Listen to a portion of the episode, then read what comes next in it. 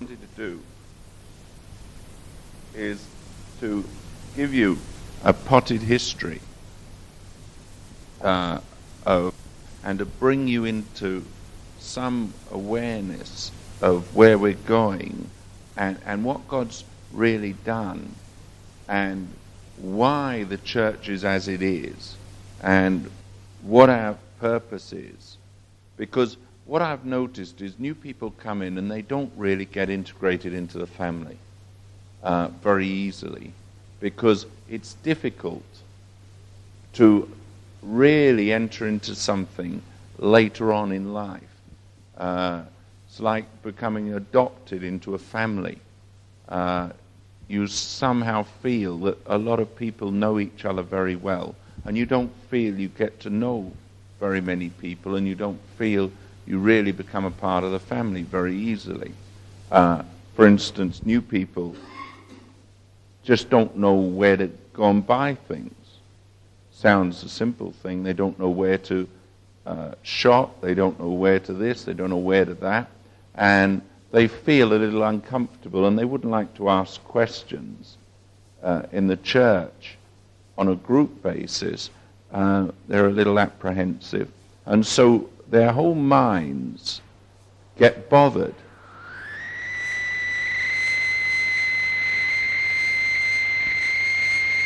Sounds like a dentist.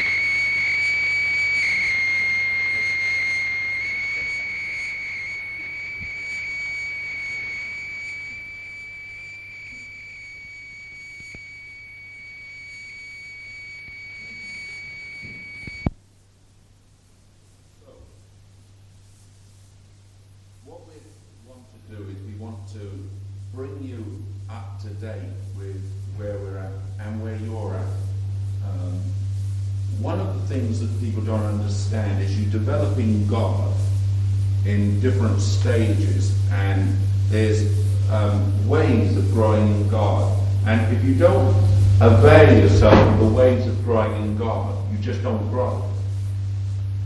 And there are people who don't understand that there's no growth in their life and no spiritual development. Basically,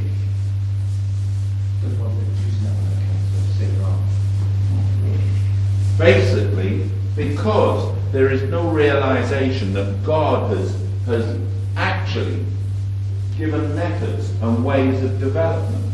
And people don't understand that if you get a, a baby, um, you know, you have to get a baby by conceiving one, and you have a baby. Now that baby has a natural way of growth. First of all, it needs its mother's milk, uh, and it's very important that it has its mother's milk, uh, not cow's milk, not cow and gate, which used to be in my days when uh, years ago. Um, and then you, you bring a baby onto certain types of food, and then you can bring it onto more food. And the child needs exercise, the child needs to develop its faculties.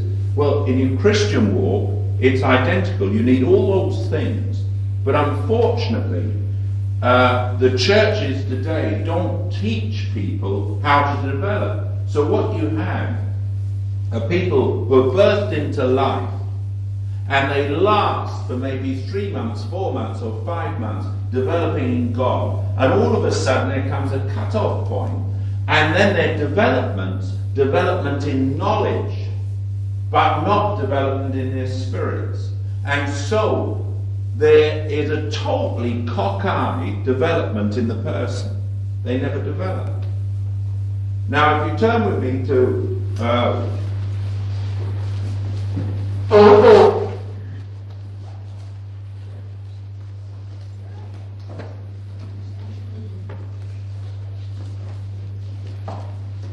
what I'm going to do is over the weeks, uh, and I, I worked it out that we could do it in a 12 week period. Uh, now, 12 weeks, as there were 12 apostles, we thought we'd have 12 weeks. Um, there's nothing uh, remarkable about 12 weeks. It's just that we've got over 12 weeks. And I felt it would be good, first of all, to have everyone together and then to break down into groups which are smaller so that you could actually ask questions without being thrown into asking them in front of everyone. You could ask them to individuals. And, and uh, so one week we'll be here, and another week we'll be in groups uh, in various houses, just so that you get the opportunity just to chat, and it won't be a Bible study, and it's not going to be anything intensive. Give you a chance to get to know some other people who you don't know very well, and to develop. Uh, cross fertilization would be the best word for it. In other words, what I don't want everyone to do is sit in their holy huddles. Because in churches, as in everything else, people get used to certain people, they get to know certain people, and then their friendships develop, and it doesn't become a family. Now, we had an advantage years ago, but because we were under such opposition in Ongar, and we ran a community association, and we ran the bar, and we ran the coffee bar, and we ran the executive committee, and we ran the this, and we ran that, and we had to work to paint the place, and we had to fight. And, you know, we used to get threats, and then we had to have uh, five people over six foot tall um, to guard the premises at certain times from violent creatures, and we got to know each other um, very well. Now, the church doesn't have that opportunity now. But the people who were there at that time learned some real principles in God of giving their lives. And it's noticeable that they still have that attitude built within them from the early days because God did something very special. And basically, in any church, a church is a family. A family is not a church, but the church is a family. And God intends that a church should be a family. It always was that way. And obviously, families have babies. And families, babies develop and grow in families. And the church has always been intended to be the place of fellowship and the place of growth and the place of development. Now that stopped when you had denominationalism, uh, when it came in with ecclesiastical ideas. Augustine was the one who took the whole, uh, you know, if you want to know, he took the whole thing into the ecclesiastical mess that it's in, and, and Protestantism and Catholicism all sprung out of that. Um, Henry VIII wanted more wives, and so you've got the Anglican Church, but the whole thing's pagan. And we're not part of any of that setup, and we never will be. Uh, and we have to understand that the church, if I want to be part of God's family, and I want to develop, the first thing I need to know is what family do I belong to? And the second thing I need to know is that the church is the mother. God is the father and the church is the mother. New Jerusalem is the mother of us all. The scripture tells us. And really, the place where I first of all, can be nourished is within a church.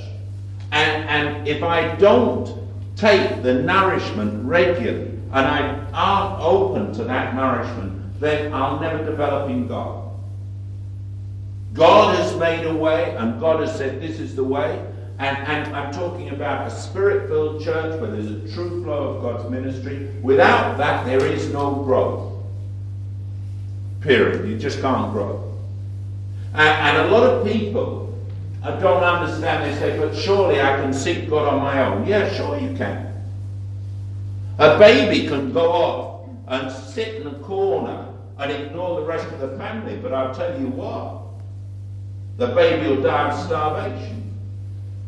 Because the baby needs his mother. And, and God has set principles in, to show us in the natural what's necessary in the spiritual. And it's interesting when you come to the scripture, you find that God has set principles down and said this is the way it's got to be. and yet, we ignore those principles in the most vital part, and, and we find that people don't develop in God. And the tragedy is you've got people who had a real birth and they've never grown in God at all. They're still babes. Uh, years later, I go to church after church and meet pastor after pastor, and they've never gone beyond the stage of, of having an experience of God. They've never developed in God. There's no, no life of God in them. They've never understood how to take nourishment from God. Uh, I went to the AOG conference, and, and the hardest thing to do was find Christians who developed. I'm not saying that they've never had an experience of God, but they've never developed in God. There just was no development. There were just one or two I found who actually had anything from God and were flowing in God and knew how to flow in God. And in fact, uh, out of 6,000 people that were there, it was hard to find anyone who knew God at all and knew the ways of God. Now that's a terrible indictment, but that's how it is all over the land. And what I don't want to happen is we have two churches. One church where people are really alive in God and know the ways of God, and the other place where people come and they just learn and they get head knowledge, but there's never any real development in their spirits. Be awful if at the end of your life you found that you failed ever to develop in God. You had a real experience of God and you had a lot of knowledge. And there are many people, when I went to Argentina, one of the things that really shocked me this time, I went, well, this time, last time I went over. I, I went to the place and there were lots of people who were there when there was a real move of God in Argentina in uh, six years, wasn't it? Six, seven years ago. I can't remember how many years. It was a real move of God. And there were people who had been back there 18 years who had never ever developed in God at all. They'd just never developed. All they'd seen it. They'd seen God do wonderful things, but they'd never grown in God. There just wasn't any life. And, and I began to wonder why. And God's given us the answers why. People do not avail themselves of what God says is there. Now, what we need to do if we're going to develop is some of you are new people and some of you are old people. But what we've all got to do is we've got to say, right, well, I want to know how to develop, and I want to use the means that God has given to develop in Christ. What I don't want to do is end up with head knowledge. And one of the problems is the difference between religion and Christianity. And you must understand this. What I'm talking about, Christianity, is a development in your spirit. And your spirit's growing strong, and you wax strong in spirit, and you learn to worship God in spirit, and the doctrine is not important so much as your spirit. Because we've got to learn to be a spiritual people. And one of the things you don't need to do is have everything worked out and have all your doctrines worked out and have all your ideas worked out because you can do that and have no life and no light in your spirit at all. You can never come into God and yet you can have everything T's crossed, I's dotted, got everything right, but death inside. And what I want to avoid is death inside. Another thing that is important to understand is behavior has nothing to do with Christianity. And don't believe that a certain mode of behavior means a person's a Christian. Because behavior has nothing to do with it. Behavior is a very outward thing. But I'm not interested in knowing the person after the flesh. I want to know that person after their spirit. And what they do outwardly is not relevant.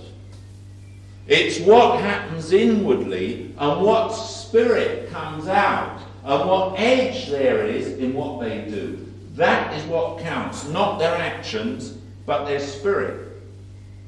And strangely enough, someone might do all the wrong things and be right.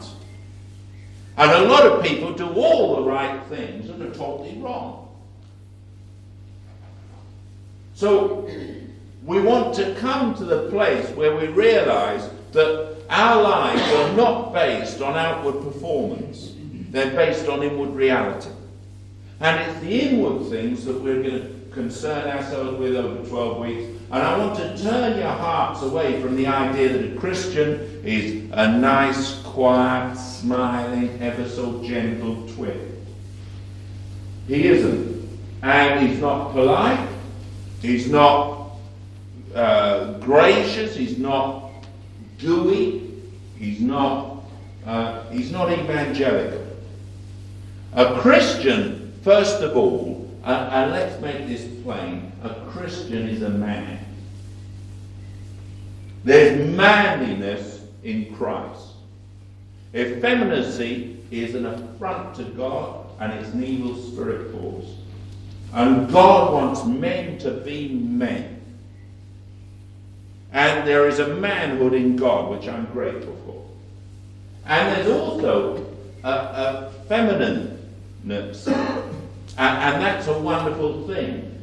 And it's in the right place. And, and to be truly feminine is not to be effeminate. And a truly feminine woman is totally different from an effeminate woman. And we're going to deal with that at a later time. It's important to know. There's nothing worse than seeing a manly woman. God deliver us from. Uh, that's an evil spirit too. And that's how the devil works in this day and age. He wants everyone to, to change roles. He wants to switch things around. He wants to deceive us. He wants to tell us you know, you can do it this way. That if you've only got to look at the way that fashion goes, you don't know the difference between a male and a female anyway from the back because they all dress the same in scraggly clothes uh, and everything goes wrong. Now, basically, we as Christians aren't part of that at all. Our whole lives are centered on Christ and our lives are different. And so I wanted to start off by talking about your first experience and where you are. It's good to know where you are, and it's good to know where you're not. Now, to be a babe in Christ, or to be coming to be a babe in Christ, is a, a state that everyone has. There are people who develop and, and they're not really born. And one of the things, first things you need to do when you realize you come to this church, I, I remember people saying when they've been here two years or two and a half years or three years, and God really met them and they realized they just got converted. Well, they hadn't.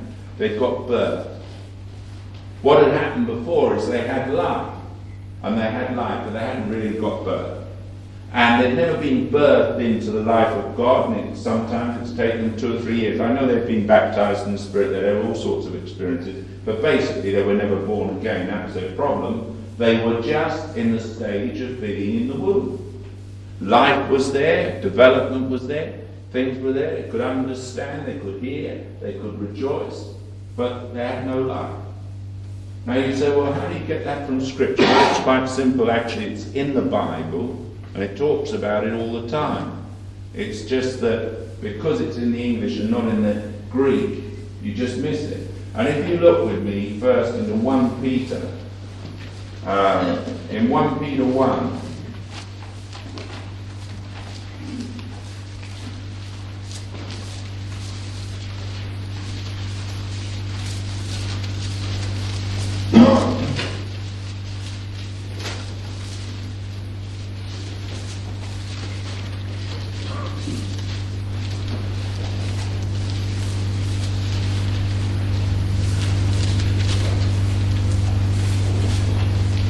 Verse 25, but the word of the Lord endureth forever. This, uh, this is the word which by the gospel is preached unto you. Wherefore, laying aside all malice and all guile and hypocrisies and envies and all evil speaking. Now I want you to notice you have to lay those things aside. Laying aside all malice,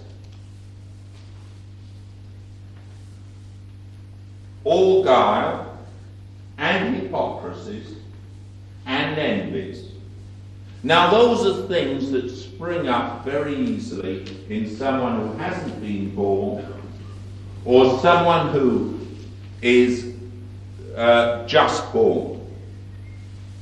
Someone who's just born or someone, the, the malice comes into the life and into the heart. As does envy, as does hypocrisy. Now, hypocrisy is play acting. Uh, you'll know how that if you walk into a meeting uh, and you don't want to stand out, you might, without really realizing it, begin to adopt the attitudes that everyone else has got. And basically, you can see people do it. They kind of hold their hands up and they like that. And, and uh, you know, and now they play acting.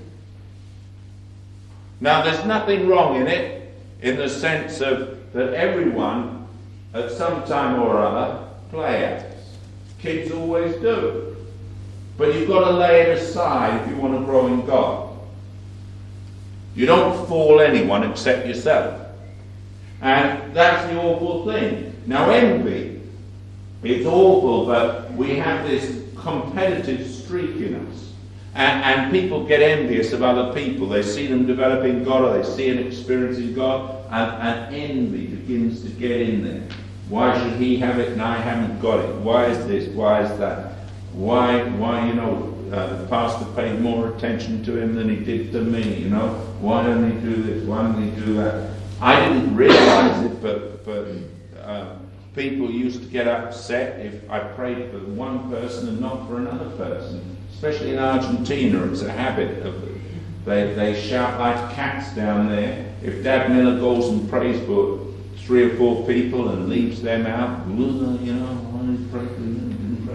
I mean, that's just babyhood. And you've got to grow up. And you've got to lay it aside. And all evil speaking, now one of the things babes do is to defend themselves, they'll attack what's here.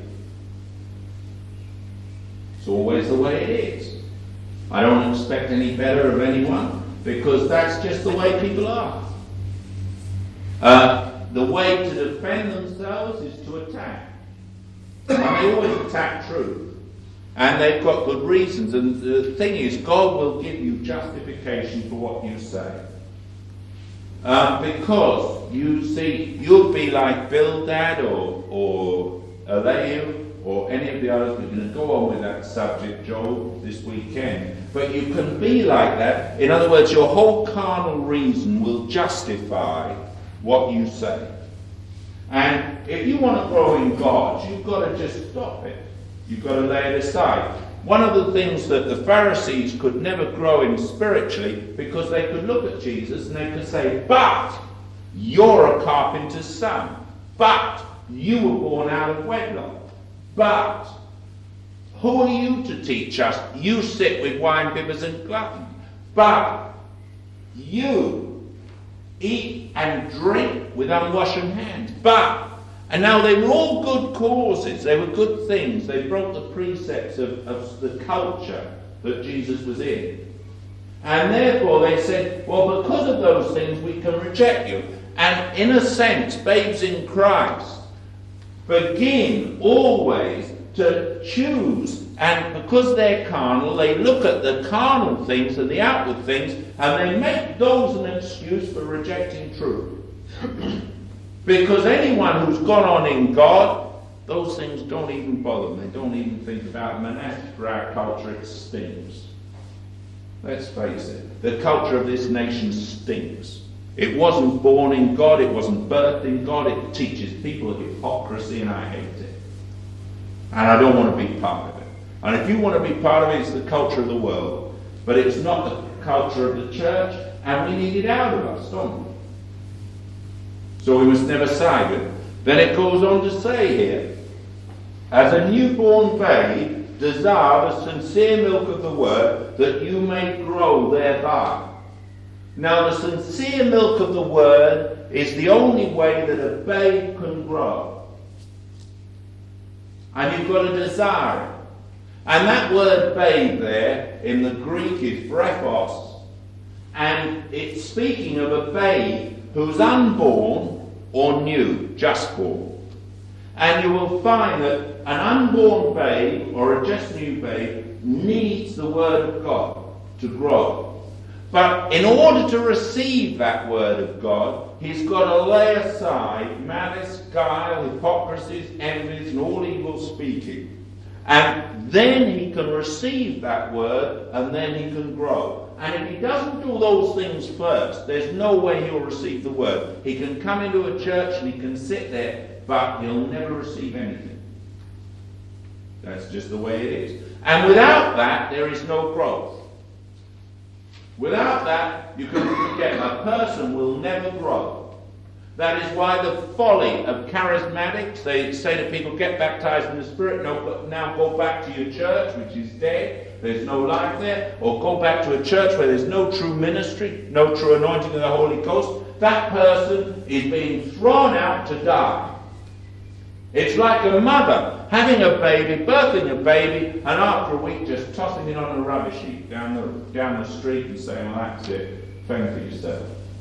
That's an evil thing to do. But that's actually what's being done with loads of people who've had a real experience of God have been tossed in the rubbish heap. It's quite an awful thing, isn't it? You have to be in a live church where there's a true, sincere word of God coming and it's the spoken word. Now, do understand this. It's not possible just to take your Bible at that stage and have that Bible and read that Bible and find life and life you won't. Not as a babe. You can't. Because milk comes from mother. Milk doesn't come self manufactured. It doesn't come in tins from Cow & Gate. I don't know if they're still in business, but they used to be awful stuff. It doesn't come that way. The sincere milk comes from a church where there's a true flow of the Holy Ghost. Okay? So anyone who's truly born and God has moved on your life, you can only grow by God's methods. God's laid down the way, He says, this is the way you grow. Any other way, you can't grow. Now you all follow that. You don't need to be a great theologian, do you? That's obvious, really. And in the Greek, it talks about a babe. You've got the word brephos there. Now, you might say, well, Micah, how do you know whether you've got life or you haven't? Well, it's difficult. How do you know when you're born? Well, that's a difficult question because, in actual fact, you can have life before you're born. If you turn with me to Luke chapter 1. Luke chapter 1.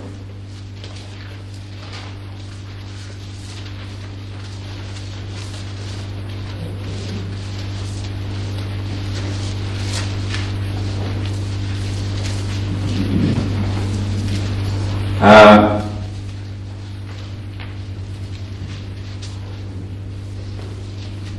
And verse 39, And Mary arose in those days and went into the hill country with haste into the city of Judah, and entered into the house of Zacharias, and saluted Elizabeth. And it came to pass that when Elizabeth heard the salutation of Mary, the babe leaped in her womb, and Elizabeth was filled with the Holy Ghost. Now, there is a babe in a womb reacting to the sound of a voice.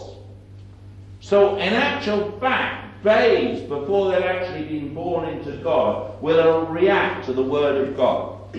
and they can have tremendous joy and leap and jump and rejoice and still not be born.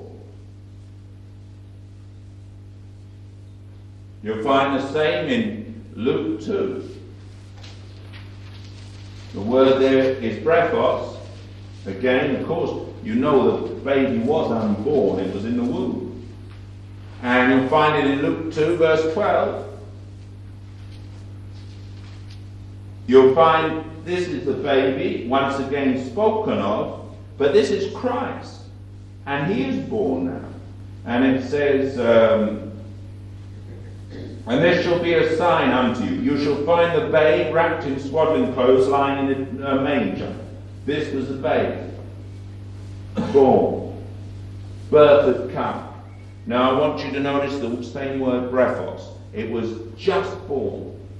And everyone comes and has to go through that stage. Every single person. We're born of the incorruptible Word of God. And so you get into a church and you're birthed by that Word. One day that Word becomes living to you. But the strange thing is, you will hear the Holy Ghost speak and you'll have tremendous joy and you still won't be born. But you've got life. Once the baby is conceived, there's life there. And that life will come forth. God will bring a person to birth. Now, there's no way a baby can bring itself to birth. There's no way a baby fights to get out of its mother's womb. It might kick as, as it gets grown, you know, eight months or so. It becomes violent. At nine months, it's pummeling on the sides of the wall saying, Let me out! And, um, but you can't. The mother is the one who brings it to birth. The mother goes into travail. And in actual fact, every babe in Christ is birthed by the church, not by the individual struggling to get out. God sovereignly does it. You must be born again, born from above. Now, you can't get above, God births you. And so, it's no good trying to work out am I in the womb, or am I just born, or where am I exactly? What you need to know is you've got life. That's the most important thing. It's no good trying to analyze and work out exactly where you are. All you need to know is you're on the road. That God has met you, that the Word of God is something you desire. You desire the sincere milk of the Word, and somehow you know you've got life. That's all you need to know. You don't exactly need to know what stage you're at. But you do need to know that you're taking and using the means that God's given you for growth. All right? You've all got that. You all understand? Anyone got any questions? It's all clear. Really? Is it easy to understand? Hmm? It is really, isn't it? Straightforward. Everyone knows how a baby comes, don't you? I've delivered you. Three. Two I have delivered. My own, of course. Okay, let's go on. Now, once you, you, you get born, then you have to develop. Now, the first way you develop is by the sincere milk of the word, and you can't grow unless you take that sincere milk, and that milk comes from the church. Now, there is no way that you'll get revelation, there's no way you'll get uh, knowledge outside of a living church. And if you develop wrongly, in other words, you feed on the wrong things, you'll get a malformation. It's noticeable that if you don't give a baby milk, the, the bones aren't going to grow right, the lack of calcium, the lack of this, the lack of that, and the baby will develop wrong. And any substitute milk, I don't care who you are, I'm telling you, any substitute milk in nature causes problems um, because the baby is attuned to feed off its mother, and there's a lot of immunities against disease are gained purely just by the mother's milk. And it's an important thing. Women don't realize it. That's why I'm dead against women, unless there's some real physical reason why a woman can't feed her own baby. Every mother owes it to that child to feed that child. Because there's something that only that mother can give that child. And it's important. Now that's clear in the natural realm and it's clear in the spiritual realm.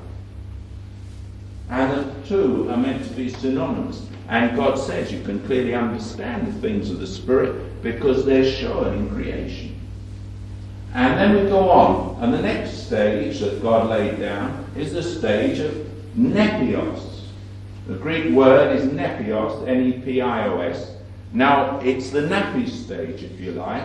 And it's important to understand that there's a time when a babe can't do much for itself. Have you ever noticed that babes up to about two years old, the, the only thing they seem to do is to get things put in the mouth and shoot them out at the other end.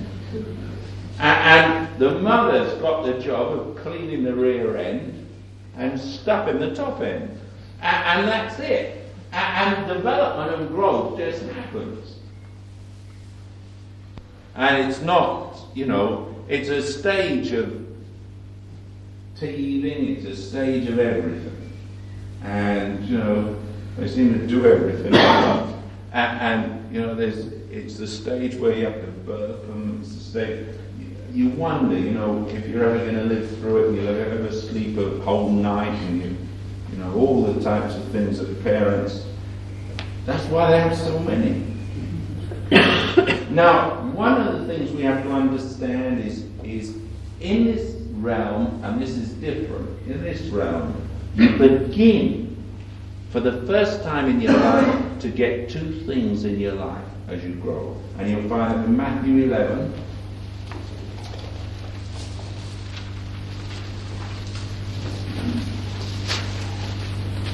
Matthew 11.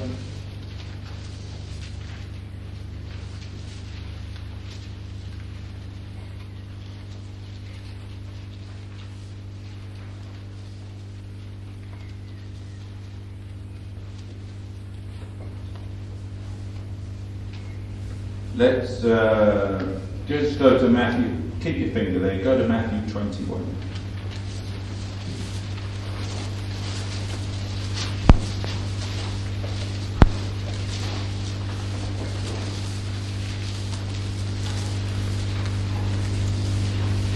Uh, verse 16. And Jesus said unto them, Yea, have you not never read, Out of the mouth of babes and sucklings thou hast perfected praise. Now, the thing that develops when a person begins to develop into the nepios stage is he began, begins to be able to praise God. And praise is really liberating. He can open his heart and he can sing and he can shout and he can rejoice and praise becomes part of my spiritual development. It's where I begin to get my muscles, where I begin to try the first faltering steps of walking, where I begin to open my heart. And praise is perfected out of someone who's come into birth, he's begun to enjoy the fruit of God's word, and suddenly begins to rejoice, and suddenly he realizes, and God perfects praise. And that praise develops and is perfected in a, a, a nepios stage. And everyone needs to understand that you'll never develop in God if you don't learn how to really praise Him. Because it's a natural progression in your spirit. And praise, without a real praise rising in your heart and rising in your soul, an ability to open up to God you'll never develop any strength in your spirit. Your spirit will just remain stunted. Without praise, you cut yourself off. God perfects praise out of the mouth of babes and sucklings. And you notice it comes out of your mouth. That's why I get worried when I look around the church and I see people who don't really enter in and really learn. I know that there's no real life there. And I know that there'll be no development. There. Because development comes God's way. Now, another thing that happens whilst the praise is going on, you'll find back in Matthew 11 and verse 25. At that time, Jesus answered and said, I thank thee, O Father, Lord of heaven and earth, because thou hast hid these things from the wise and the prudent, and hast revealed them unto babes. Now, at the stage of babyhood, you begin to pick up your Bible and you begin to read it, and God begins to show you things. now, it begins to be a quickened word to your heart, and suddenly you're not so dependent on the mother for the milk and everything. You begin for the first time in your life to pick it up, and you're reading the Bible, and suddenly words quicken to you. Now, I'm sure you all know what I'm talking about. it becomes alive and you think, goodness me, and it just meets your need. Well, that is in the nepios stage. That's when you're developing. And the thing that should happen but stops is because people don't go on in praise and they don't go on growing in the Spirit, what happens is they cease to find living food. That wonderful experience of opening your Bible and finding the words alive to you stops because people haven't really learned how to develop in their spirits and open them up to God in praise. And you enter into his presence with thanksgiving in your heart. You enter his courts with praise. And in actual fact, in your life, you miss out the revelation side of things. And many people never develop on in God because they never learn how to feed off living food. And living food is essential for your growth. Not dead food, living food. And it's always gained through a person developing in praise. And so God intended every one of us not only to be a praising, rejoicing people, but also to be a people who could begin to receive from Him direct. Now, you still need mother's milk, and you'll still need food, and you'll get on to meat in the church, but you'll also get living food yourself as you develop, and God will give it to you. And it's a stage you go through where suddenly things become alive. Now, I don't know how many of you got to that stage where there's real life. But an awful thing is that I find many, many Christians never ever get to the nepios stage. Nepios stage. They never develop till they can have living food from God. Now, there are a lot of people that can read their Bibles and get things out of it and reason it out in the natural, but I'm talking about spiritual revelation. Now, spiritual revelation is not something you see. You can't seek spiritual revelation. You can read your Bible, and God, by the Holy Ghost, will quicken it to you. I find that, you know, for me, I, I have a shower every morning, and, and God will often speak to me while I'm showering, while I'm shaving, while I'm doing something, or I'm walking somewhere. And God will take a particular word and quicken it to my heart, or my wife will say something, or I'll meet someone or something that, and a word gets quickened and God begins to speak to me. Now that's down the road. But the way I began to develop in hearing God's voice was by praise and by reading the word, and suddenly I'd find God had start to quicken something to me. Now, if you don't find the Bible's alive, keep reading it. And just abide reading it Get out of the word when, when you come to meetings, let that word feed you, because you'll come to the nepios stage just by sincere, having a sincere milk of the word, you'll develop. Now, if you haven't got there yet, there's no great shakes, you will. Just wait. Learn how to praise, learn how to open your heart, and you'll develop those muscles and you'll begin, God will say, all right, now it's ready for a little bit of revelation and he'll begin to slip things in and you'll find living food. You need a bit more than milk on things now. And you, it's very wise. It won't give you milk, uh, living food until you can begin to digest it. It'll just stick you to milk. You say, milk diet for this one. And um, every time he comes round, he'll look at you and say, no, I'm still feeble, milk diet. But when you begin to develop in praise and you develop your heart, and you'll say, hmm, needs a bit of living food here. And then he'll give it to you and then it begins to develop personally. All right? You'll follow that? That's another development in growth. Now, each of you somewhere in those two. or at least most of you. Somewhere in those two. And those are the two I wanted to talk about, really.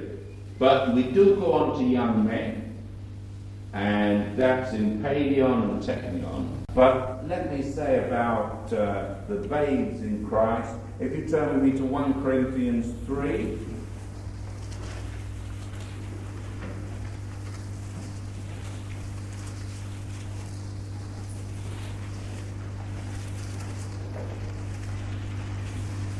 One Corinthians three verse one.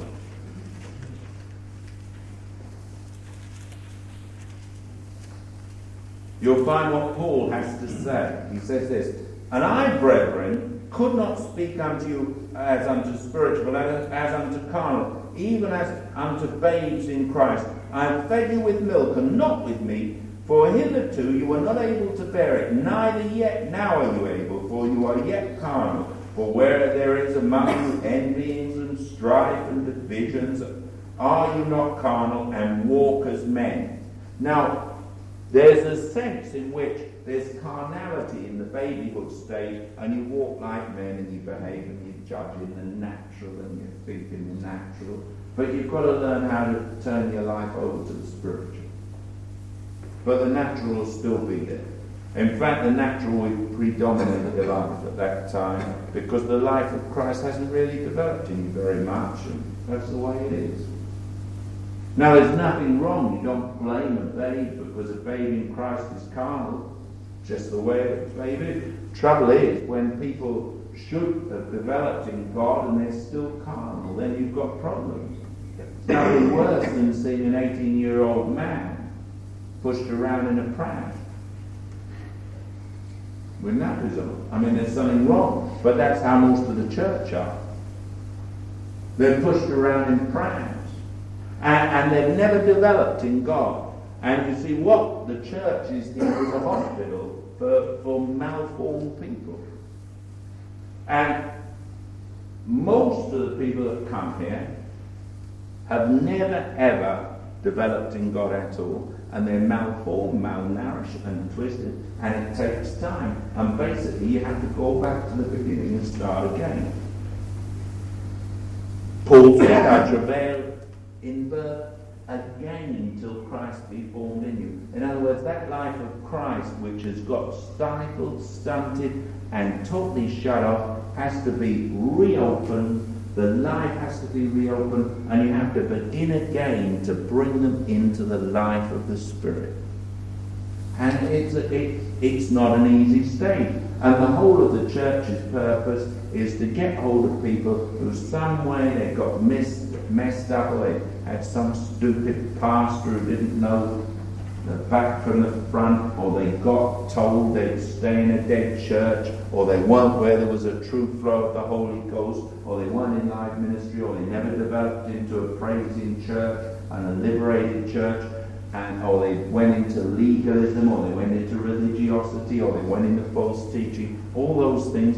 Well, really, you have to just start at the beginning again and say, well, I'm sorry, but really, we've got a travail in birth you see, Paul wrote to the Galatian church and he said they'd gone under law again. They'd gone back into legalism. They were judging people on feast days. They were saying you must do this, you must keep the law. They went right away from grace and he said, now I've got a travail in birth and bring you back to the life of the Spirit.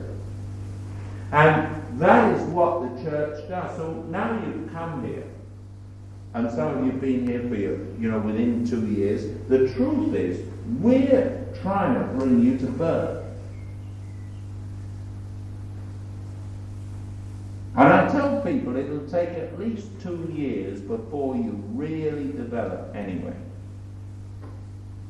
And for the first two years, the biggest thing to do is to pull down your ideas of how far you've got. The second two years, you realize you haven't got anywhere. And the third two years, you wonder if you'll ever begin.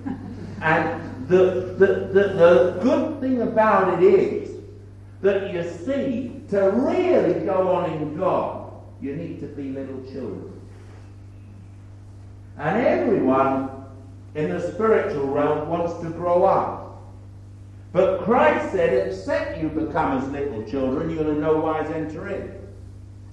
And so we as adults all try and be spiritual. We get our Bibles, we read them, we kind of got our doctrine sorted out. We want to be leaders, you know, we want to be an apostle or a prophet or a pastor or evangelist or whatever. And we all get those ideas. We want to have a ministry. We want to find our place in the body. We want to find our expression. But God says no. Become like a little child. Jesus said, except you become like a little child, you won't enter in. And so what they're trying to do is get people back to babyhood. And then let them grow God's way in the Spirit. And let them take of the things that God intended. Now you go on to uh, childhood, which is paidia and um, teknion, and, and in, that stage you'll know your sins forgiven. You'll know you're forgiven. And, and strangely enough, a babe in Christ doesn't know much about sin and right and wrong. If you try and explain to a babe who, who hasn't got full power of speech, uh, a nepios, no full power of speech, can't express itself, can't tell you its ideas, can't tell you its thoughts, it hasn't really got it all functioning up there. And have you ever wondered what a babe thinks? When they look at you and smile, they don't have words yet, they don't have comprehension. Have you wondered what they're thinking as they sit grinning at you? I mean, what do they think? And how do they think their thoughts when they haven't got words to kind of think their thoughts with? It's interesting to think. And that's why God can put in a babe in Christ revelation and stuff. The trouble is, people grow up too quick, they become uh, adult too quick, and then they know it all, and God has no chance to speak to them. And one of the problems with us is people try and work out everything, and they want answers for everything, and they want doctrines for everything, and they fail to see that our life is a life in the Spirit and not a life in our minds. And I don't have it worked out. I don't know very much about doctrine. I don't care much about doctrine. Frankly, what I want is a life that works. I want something that's real and a relationship that's real. And for the rest of it, it's hogwash. And I don't want to grow up. It's more convenient to be a child and get regularly fed, isn't it? And not to have to go out and earn your living and not to have to worry about the consequences of what you do, and not to have to worry about how you're going to, you know, make next week's bills or pay the mortgage. I mean, as a child, you've got all the advantages in the world. Now, for goodness sake, become as little children in the spiritual realm. Realize that what God wants you to do is not to be mature, not to be adult, not to be clever. He says, become like a little child and learn of me. Now, as you grow up into young manhood, sins forgiven, you learn to abide in Him. Uh, you love in deed as well as in truth. You overcome the evil one, and you have to keep yourself from idols. That's another stage of development. But it's no good talking about higher stages of development when most people are trying to get out of the womb. Is it? And some of you are born. How many of you here have found that you picked up your Bible one day and it's really, suddenly something's really struck you and it's come alive. Well, yeah. You know, see? And how many of you come to meetings and Sundays and it's as though that meeting's just been for you? Every word that was spoken was for you. Right. Now you see. So you've got life. Now you don't have to define how much life you've got or how little you've got life. You don't have to define exactly where you are, but you're on the road. That's all we care about. Now, a young man just grows up by feeding. Babies just grow up and develop by feeding. And you become a young child just by taking the right nourishment. Uh, and that's all you have to do. And the church is there to nourish and to help and to encourage. And you grow into the family of God. You become a useful member of the family. Not out of the family, not isolated. The true church is an enlarged family. And your loyalty is to Christ and to the church of God and not to your own family. Let me make that plain. Your loyalty is to God the Father, God the Holy Spirit, and God the Son and he must be first. And you must put him first. It is carnality and it is wrong for people to put family things first instead of putting God first. Because God's become your father, you're part of the big family of God. And that's a wonderful thing. Now that doesn't mean by that that you totally ignore your family, but that your family takes its rightful place in order. There is nothing worse than people who it's family, and then it's church. But you see, the church is the family of God. And your place as a babe in Christ is to develop. And the only place you're going to develop is in the family. So that's what God's really about. And that's why you've come here. I hope. To become a child. To become young again. To become carefree again. To lose your inhibitions. To lose your great ideas of spirituality. And say, well, actually, I need a dummy. I need, I need to really develop in God. I realize that my life has been stunted, my life has been wrong, and, and, really you need to, to get back. Now, may I tell you that there's, there's a stage further on which is a mature son. And it's only the mature sons of God who are ever chastened by God. Now, do understand that the dealings of God in a person's life come to huios, that's mature sons. They do not come to babes in Christ. God has more sense. You do not take a babe in a pram and start beating its backside, doing this it, doing that trying to discipline it. you leave it to go goo goo goo, smile at you, and feed it, and you let it play in the pram and bang its rattle and, you know, speak in tongues and whatever. And, and you know, the, the babe's happy. You let it come to a meeting, have a hallelujah, and shout and dance, and but God's not going to come into your life with tremendous dealings. Now, the enemy might come in to try and destroy you, but don't think you're going to get the dealings of God early on, because God's got more sense than that. If your spirit's not alive, then what you've got is oppression of the enemy, and you need to be free of it. Now, God will liberate you, and there's glorious benefits. The gifts of the Holy Ghost are there. There'll be deliverances, times of liberation, and you need to avail yourself of those. Don't get the idea, oh, it's the dealings of God in my life. It's not. They come from Huios. The chastenings come to the Huios. Uh, the sons of God, whom the Lord loveth, he chasteneth, they, they are Huios, mature sons. They're not babes. And a lot of people have got the idea that as soon as you come to God, he's going to deal with you. It must be the dealings of God. But they haven't even got out their nappies. And God's not going to get his hands messed up trying to smack you. Nothing worse than a soggy nappy. I, I mean, it's crazy. And yet we've got the whole wrong concept of spirituality, and we need to have it run in our minds and in our hearts. Okay? You'll follow that. You understand? Right, has anyone got any questions?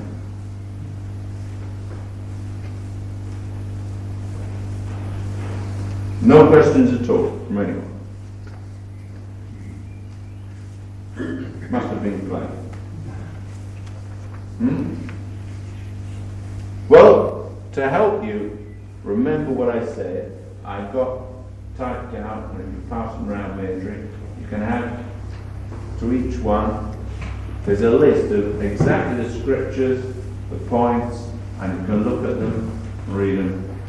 So, okay? Well, you could have saved yourself beyond that, say. Uh, now, I've gone on and I've also talked about the young men and the mature sons, and if you're inquisitive, you can look up and see the problems they have.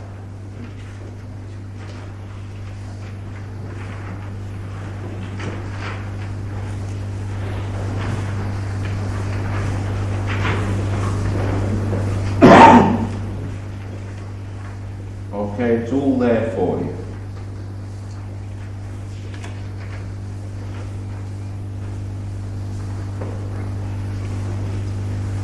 Now, what I, what I really want to do is to encourage you all that uh, we learned this all when we first came into the church and we developed together and we learned about praise.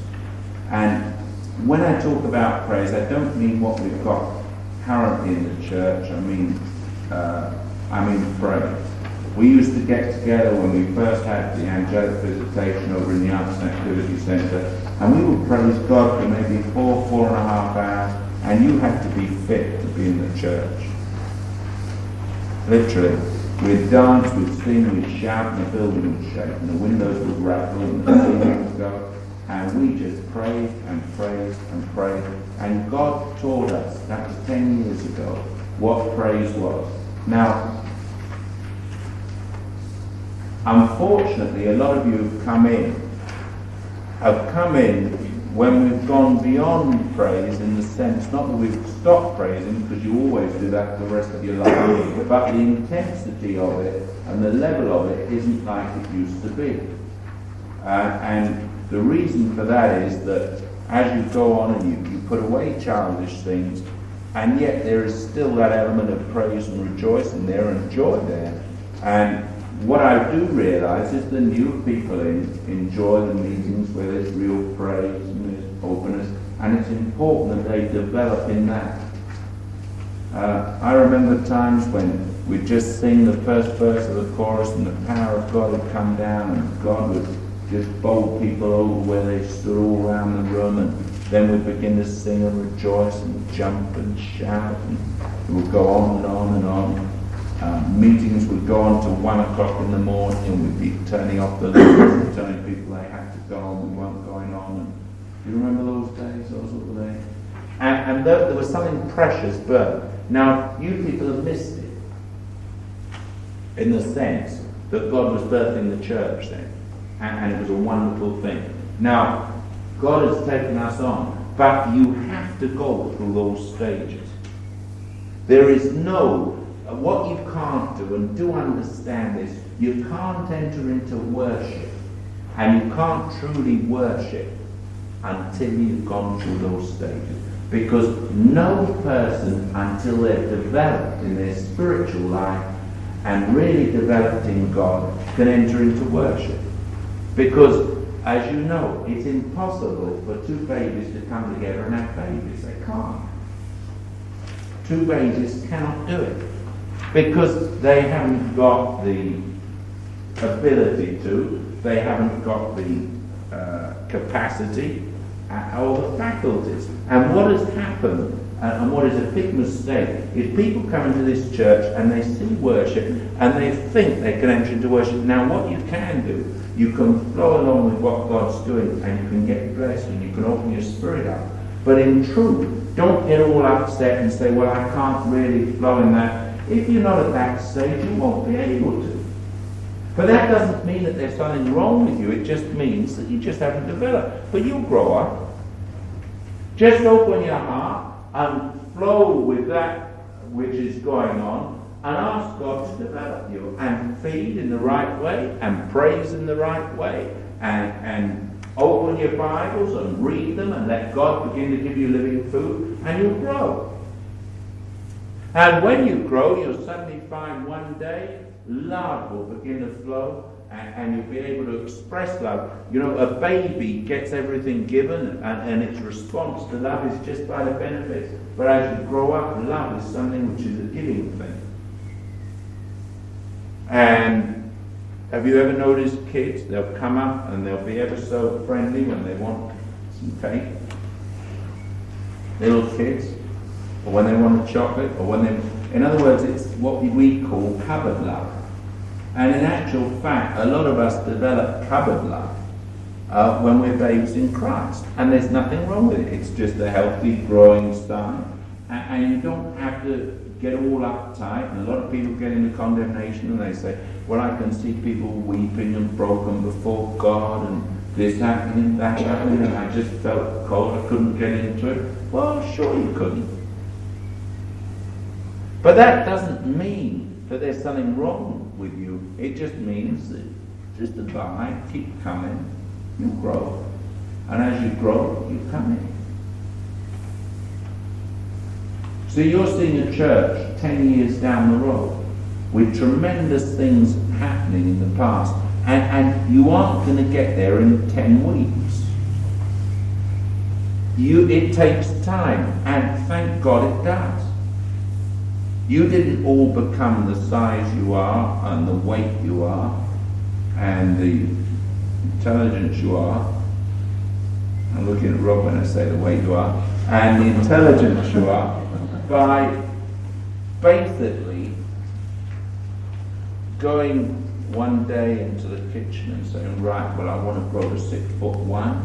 I want to be 22 stone. I want to, and you just feed yourself and you force feed yourself and say, now it's going to happen. And there's no way you can force feed yourself in the spirit life in God. There's no way you could spend hour after hour after hour reading your Bible and fasting and praying and you won't develop at all right rightly.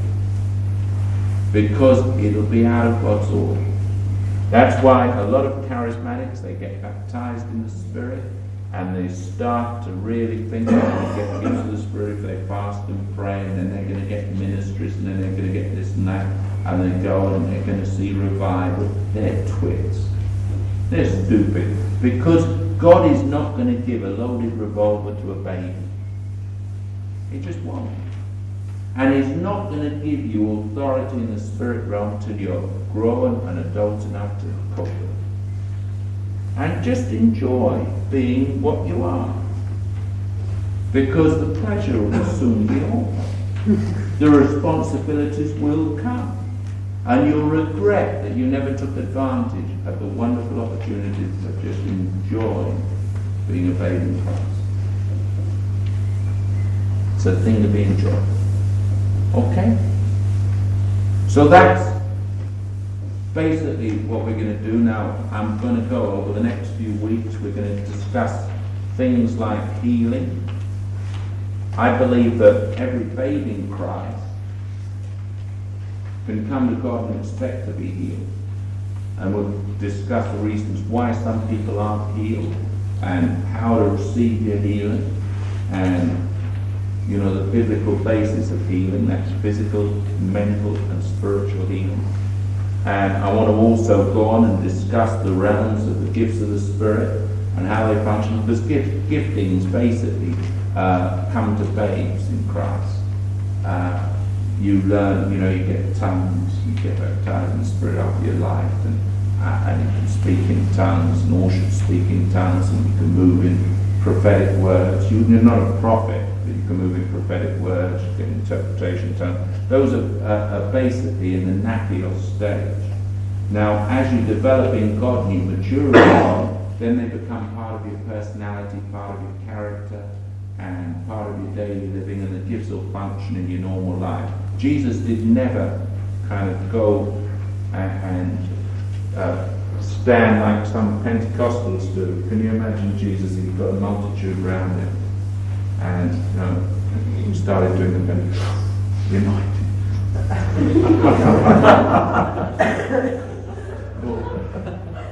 coming.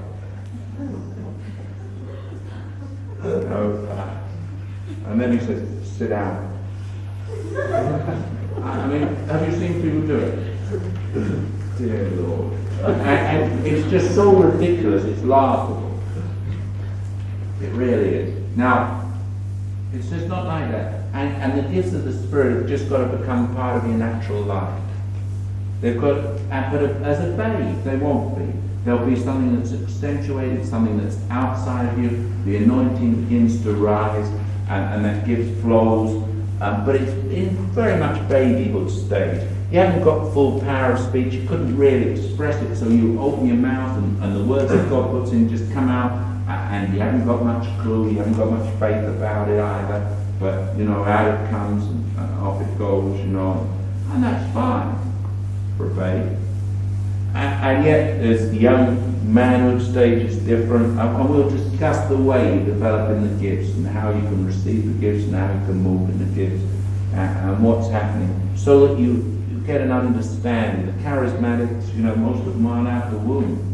Every time they open the mouth, they get them out of the womb. But you, I, I don't understand what they're doing.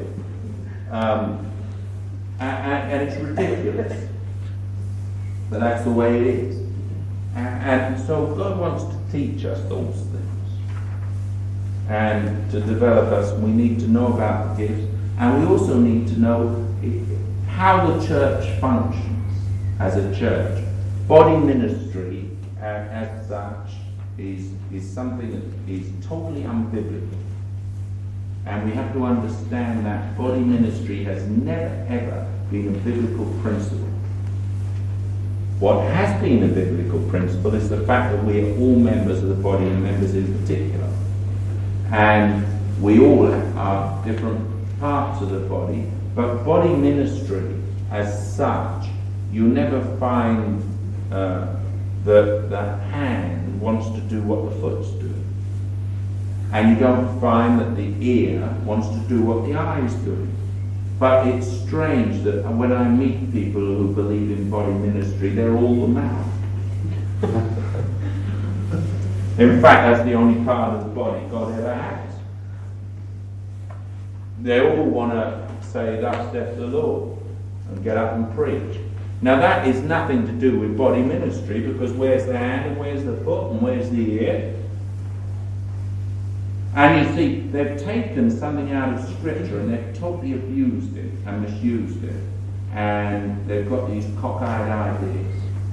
And so we'll go through how the ministry works in the church uh, and give you some understanding, insight into those simple things.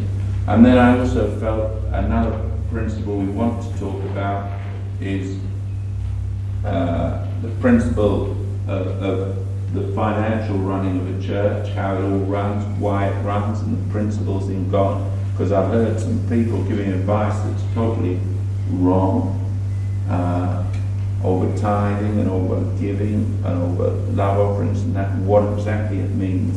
And also, I want to talk about the breaking of bread and how that operates and why it operates and the principles behind it so that you get over a, six week period a pretty good body version and you know where we're going. All right? That's what people ask for. Yeah. Could you just explain at the end, Nepios? It says need fivefold ministry. Uh, Nepios need the fivefold ministry. Yeah, well, Nepios uh, are one of the things that happens when you're a babe is you get a revelation. And being at the nappy stage, you charge around uh, in your stumbling now, rattle, rattling it like mad and thinking I've found a new toy. And you've just got this revelation. And the trouble is, what happens, you go to an extreme. Because God said something to you, you think that's the whole truth and you don't understand that it's one revelation God's given you, and it's not the whole revelation. And one of the things that we tend to do and we don't understand is that in, in Revelation, truth builds on truth. It's line upon line and precept upon precept. But if you get a particular aspect of truth and think that's all truth, and you start looking at everything in regard to that, then you go out of balance. And babes in Christ get tossed to and fro by every wind of doctrine, and they need mature people to bring them back and say, hey, yeah, that's true, that's a wonderful revelation of God, but this is the way it fits in. And so it's for the realignment of the saints. In other words, it's for bringing people back to realignment so they're not tossed to and fro by every wind of doctrine. Every time the Spirit moves and they hear something, this is it. This is the answer. And, and they go rushing off and, and, they get themselves into all kinds of bother. Um, you had it in, uh, you know, the discipleship groups. You know, most of the apostles were just about getting to the Nepios stage, and they get the doctrine of relationships. And so they rush around for the next six or eight months, relationships We've all got to learn to relate to everyone else, and, and then we're all going to be one body. You know? But you don't. You learn to relate to Christ. And as you walk in relationship to Him, so you'll have fellowship one with another. But they would try and build it. And then, you know, uh, you get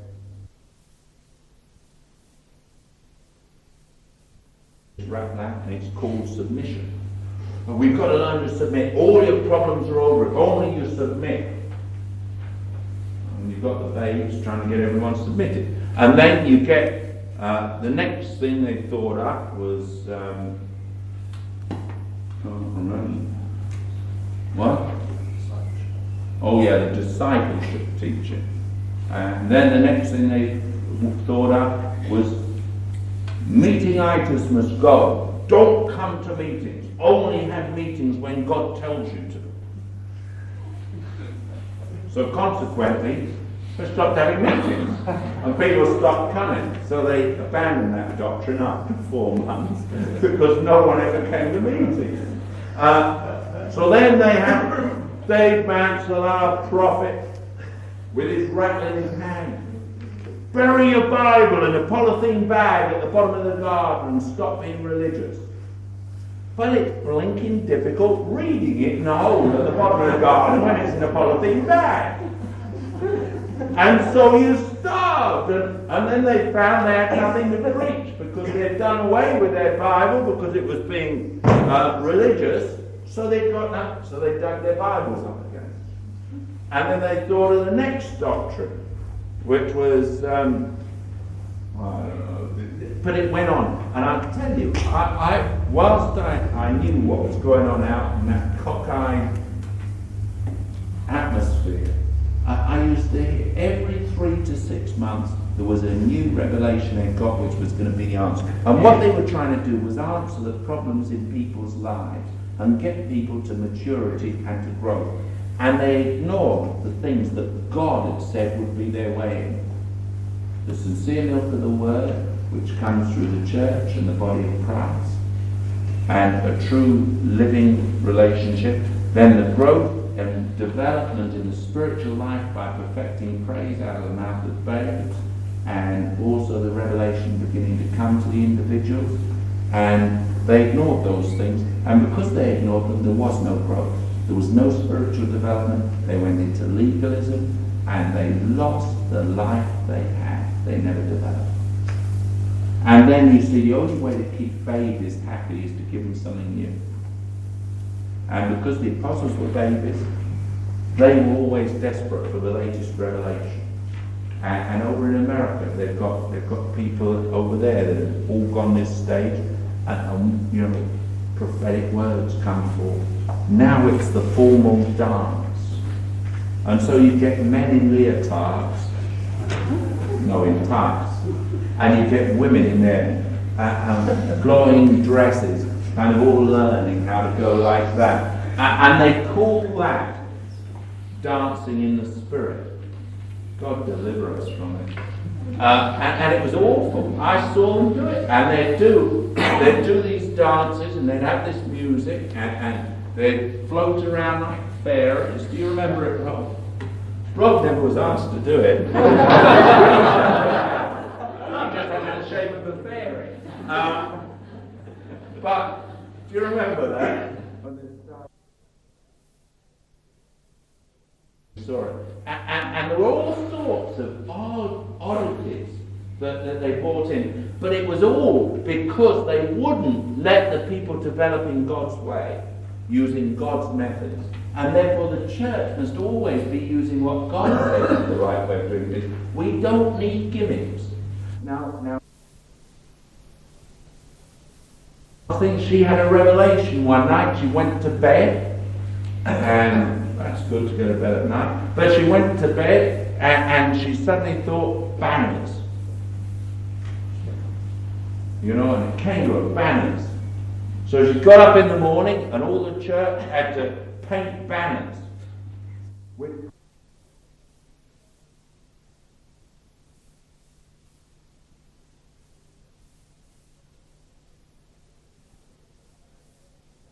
this big cupboard, and they'd get these banners out, and they'd go to football club, and they'd start charging around with the banners. And Ruth and I went to America, couldn't believe it, could we, Tennessee? All of a sudden, the banners came out all over the place. It was like, you know, like the cop. And, and these awful banners. And I've seen, uh, I was lent a video. Well, they got the banners out. And they kind of quoted this scripture. We're terrible as an army with banners. And they look terrible. but they didn't look like an army. And, and the banners looked fatuous. but you see, it was a new gimmick. And for six months, the church are happy like little babies with rattles running around with banners. But after a time, they realize it hasn't actually performed anything in their lives. They haven't developed in God. No one's got really healed, saved, met, delivered. And they start thinking, well, maybe. So they put their banners away for a year or two, and then every so often they'll just bring them out, to make sure the moths haven't got them. And, and that's it. And that's how things are developed. But we don't want to go that way. We don't need gimmicks. We need God. Amen. Amen. I want the reality. I want to know that people are saved, people are healed, people are filled with the Holy Ghost, and I want to use God's methods, which is the sincere milk of the Word, and to, to grow and develop in Him, and to have the life from Him. And I don't care for any of the givings.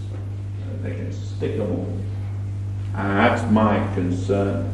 And uh, if you think I'm critical, I am. I'm terribly critical of such things. I think it's blasphemous to start waving things at God. I, I, I, I, no joke, we watch this video and you would not believe that people could be so imbecilic. But they are. And it's anything goes. And that's why we don't have women up singing solos. We don't have a show of, of some, you know, we're going to have a choir. Now, I like choirs when they sing in tune. And, and I like robes. I think there's something nice. I like Benson's robes. I wasn't so sure about his bare feet, but his robe was. And, and, but we don't want to go into religion. And we don't want to go into those things. We want to say, Lord, give us the sincere milk of the word that we might grow thereby. Let us have praise perfected out of our lips. And let us really develop by the revelation you give us by the Spirit. And we'll grow in the Spirit, and we'll grow in that. And we'll grow together as a family. And we'll begin to take our part in the family and our responsibility in the family and realize that God birthed us into the family of God. Okay? So that's all I've got to share. Now what what we did do is we thought it would be good to break down into groups. So next Wednesday, we're not going to meet here. We're going to meet in various groupings. Now that is so that I felt it's very unfair to ask people questions or to ask people to share their problems or to open up and say anything uh, particularly uh, publicly. I didn't want that to happen because I think it's unfair on people upset when the Holy Ghost tells me to call them out and embarrass them. And then I will. But apart from that, I don't like doing it. And I think it will be good. Now, the groups are not, may I emphasize, the groups are not to start little churches in houses. We are not to have house groups.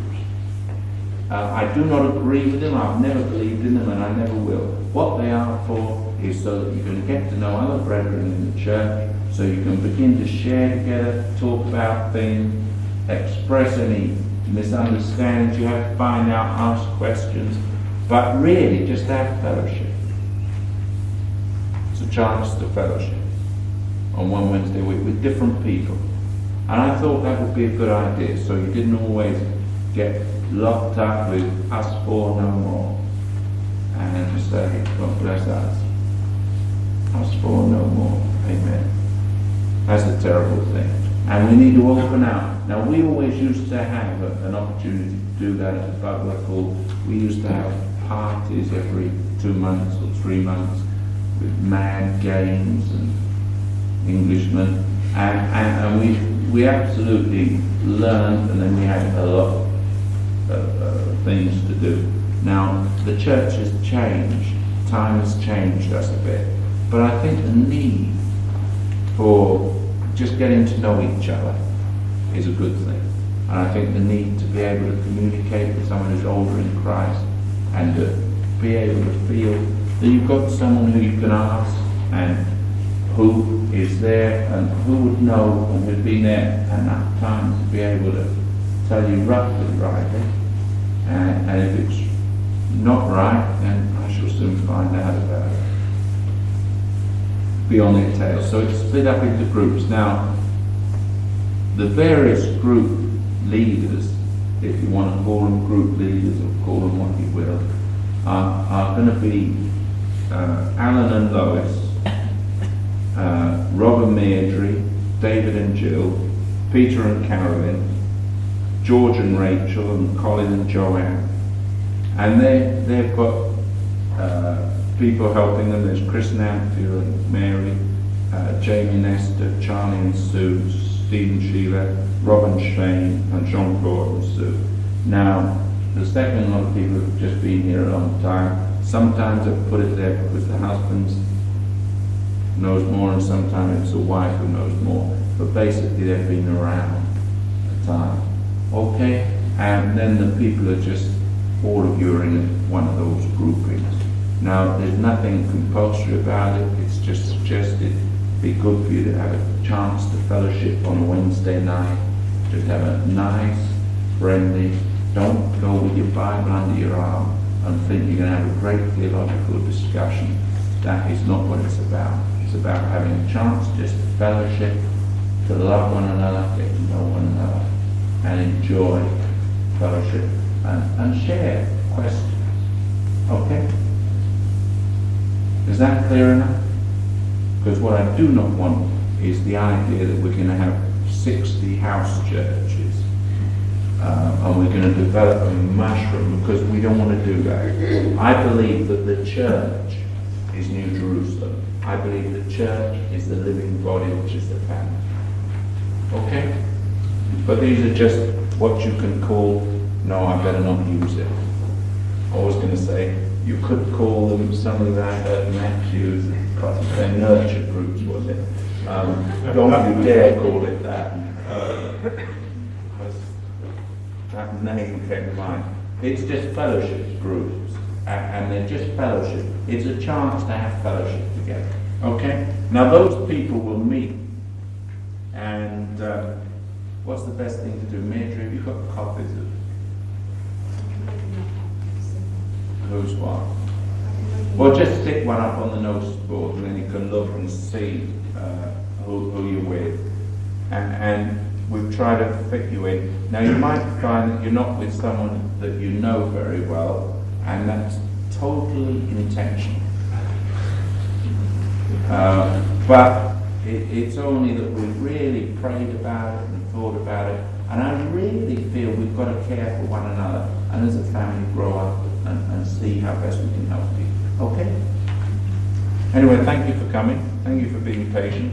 Now, next time, we're going to deal with either the gift of the Spirit or healing. but when you go to your groups, if you have any questions, thoughts, or, or things you don't understand, you, you have a good chance to open up and ask the people in that group. When that's next Wednesday. Okay? Well, thank you for having those questions. Various, God bless you. Yeah? venues where they are. It's just that Alan and Lotus group will be at Chris Nancy group. Yeah, Alan and Lotus only one. group will be at Chris Nancy's, Robin Major's group will be at Robin Major's, David George's group will be at David George, Pete and Carolyn's group will be at Pete and Carolyn's, George and Rachel will be at George and Rachel, Colin and Giants will be at Colin and Giants. There's one difference. So remember that.